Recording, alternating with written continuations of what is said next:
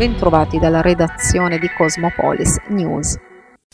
Cambiano le regole anti-Covid per la scuola. Il governo ha approvato ieri 2 febbraio 2022 il nuovo decreto che modifica le misure previste in ambito scolastico. Le nuove disposizioni entreranno in vigore con molta probabilità lunedì. Il loro scopo, ha spiegato il Premier Mario Draghi, è quello di limitare di molto l'uso della didattica a distanza. Nello specifico per le scuole dell'infanzia, i bambini che per lo più non sono vaccinati e non hanno l'obbligo della mascherina in classe restano a scuola fino al 15 quinto contagio del proprio gruppo o classe, poi stanno a casa in quarantena che è ridotta da 10 a 5 giorni. Per rientrare è sufficiente un tampone antigenico. Per le scuole primarie i bambini vaccinati restano sempre a scuola, dopo il primo caso nella classe dovranno indossare per 10 giorni la mascherina FFP2. I non vaccinati andranno in DAD a partire dal quinto caso. Per rientrare dovranno mostrare l'esito di un tampone molecolare o antigenico. Nel caso in cui un bambino presenta presenti sintomi compatibili con il Covid è sufficiente un tampone anche autosomministrato a casa con l'autocertificazione del genitore. Per le scuole secondarie di primo e secondo grado, per i guariti, gli esenti e i vaccinati da meno di 120 giorni o con il booster niente DAD vanno in DAD al secondo caso nella classe coloro che hanno ancora completato il ciclo vaccinale saranno a casa per 5 giorni. Rientro con tampone negativo. In Puglia nella settimana dal 26 gennaio al 1 febbraio si è registrato un consistente calo di nuovi contagi Covid, meno 46,9% secondo il monitoraggio della Fondazione Gimbe, a conferma che la quarta ondata ha iniziato la sua fase di flessione. Anche se i casi attualmente positivi ogni 100.000 abitanti sono lievemente aumentati passando da 3.074 a 3.304. Le province con il maggior numero di nuovi contagi ogni 100.000 abitanti sono quelle di Lecce con 1.294 casi, segue la BAT con 1.261, Foggia 1.260, Brindisi 1.227, Bari con 1.213 casi e infine Taranto con 1.122 nuovi positivi. Coronavirus, in Italia 118.994 casi e 395 decessi in 24 ore. Il tasso di positività sale al 12,3%, ancora in calo l'occupazione delle terapie intensive, in cui sono ricoverate al momento 1.524 persone. Scendono anche i ricoveri in area non critica, che al momento ospita 19.950 degenti sul territorio nazionale. In Puglia sono stati segnalati 7.141 casi e 6 decessi nelle ultime 24 24 ore. Nel Tarantino registrate 803 positività. In calo l'occupazione ospedaliera pugliese. Attualmente nella regione sono 123.458 le persone positive, di cui 679 ricoverate in area non critica e 61 in terapia intensiva. La Puglia è la regione con la maggiore copertura vaccinale, stando al monitoraggio della Fondazione Gimbe, l'87,8% della popolazione ha ricevuto almeno una dose anti-Covid, contro una media nazionale pari all'84,8%. Il tasso di copertura vaccinale con terza dose è invece dell'80,8%, media italiana 79,6%. La Puglia è la prima anche nelle vaccinazioni dei bambini tra i 5 e gli 11 anni, il 49,8% della popolazione in questa fascia ha ricevuto una dose, il 26,5% ha terminato il primo ciclo. La Puglia è ancora prima nella classifica nazionale per la vaccinazione della fascia 5-11 anni, con il 49% di bambini che hanno ricevuto la prima dose, su una media nazionale del 32,4%. Il 26% della fascia in età pediatrica inoltre ha completato l'iter vaccinale. La dose booster è stata invece somministrata al 67% della popolazione pugliese over 12. Anche nella SLA di Taranto la campagna vaccinale prosegue speditamente. Nella giornata dell'1 febbraio sono state infatti somministrate 4.604 dosi, di cui 327 prime, 1.421 seconde e 2.856 dosi booster.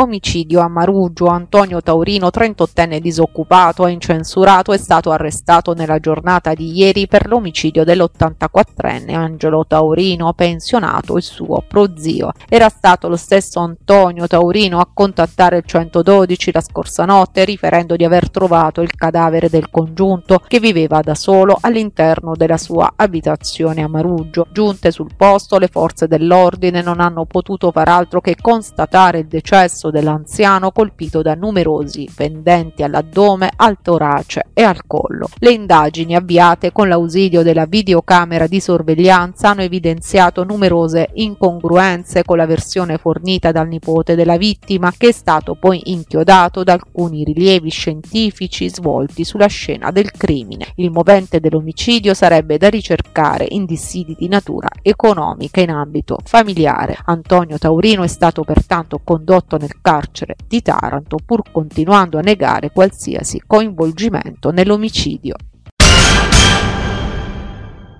Non doversi procedere perché il fatto non sussiste. Prosciolti con formula ampia dal gruppo militare di Napoli, la tenente di vascello e il sottufficiale che l'aveva coadiuvata, protagonisti del famoso balletto messo in scena due anni fa nella scuola sottufficiale di Taranto dai giovani volontari che avevano appena prestato giuramento. La vicenda che risale all'estate 2020 è nota con la comandante che entra in scena e sulle note di Gerusalemme, il successo dell'epoca tanto di moda su TikTok, comincia a ballare dando il ritmo alle reclute, soddisfazione espressa dai legali di entrambi, gli avvocati Carta e De Donno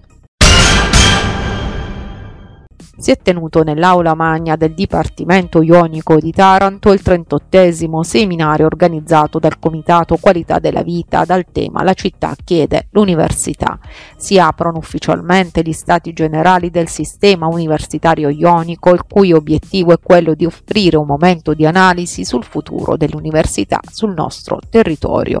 Sono trascorsi 38 anni da quel febbraio 1984 quando in provincia il Comitato Qualità della vita consegnò le 83.000 firme della petizione popolare alle autorità e prese avvio l'insediamento universitario a Taranto sicuramente rispetto al 1984 abbiamo fatto dei passi avanti.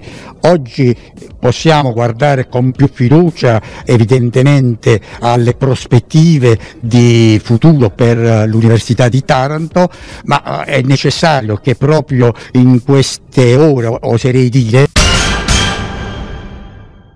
si spegne ancora una volta a 11 metri dalla gloria il sogno del Taranto di ambire ai piani alti della graduatoria. La squadra di La Terza infatti impatta 1-1 davanti al proprio pubblico contro un campo basso capace di farsi preferire per larghi tratti di gara. Pronti via passa il Taranto con Giovinco che da posizione defilata uccella l'estremo difensore molisano. Il Taranto poi spegne i motori e consegna l'inerzia della contesa ai ragazzi di Cudini che nella ripresa trovano il pareggio con l'ex Mauro Mausso. Nel finale quella che poteva essere la svolta assume invece i contorni dello psicodramma. Mannesi conquista un rigore Saraniti dagli 11 metri spara addosso a Zamarion griffando un pari che nonostante tutto ha il solito sapore della beffa e domenica ad attendere gli ionici c'è il Monterosi. La gioiella Prisma Taranto lotta con grinta e determinazione, mettendo paura alla corazzata Sirsafeti Perugia. Nel recupero della quarta giornata di ritorno del campionato di Superlega Banca, gli ionici escono sconfitti dal Palabarton per 3-0 nonostante un'ottima prova. Nel primo set Taranto paga il break iniziale degli Umbri realizzato da Leone Richicli, miglior realizzatore della contesa con ben 17 punti. I padroni di casa conquistano il primo set per 25-17. La reazione di Taranto è rabbiosa, prima parte del secondo parziale equilibrato, poi gli ionici riescono a trovare addirittura il più 4 sul punteggio di 7-11. Perugia si affida ai suoi uomini di maggiore esperienza, tra cui Capitan Giannelli, per pareggiare i conti. La sfida diventa punto a punto con l'esperienza di Leon che punisce Taranto nel momento clou 25-23. Perugia parte con un break di 5-2 nel terzo set, con i rossoblu costretti nuovamente a inseguire. La gioiella Prisma Taranto però non si disunisce e si affida a Sabbi, giocatore trainante per i tarantini.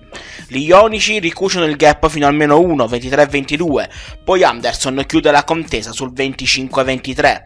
Gli uomini di coach di Pinto nel prossimo weekend osserveranno un turno di riposo. La squadra rossoblu tornerà in campo mercoledì 9 febbraio alle ore 19.30 nella trasferta del Palamaiata contro la Tonno Calipo Vibo Valencia, valida per il recupero della prima giornata di ritorno nel campionato di Superlega Credenbanca.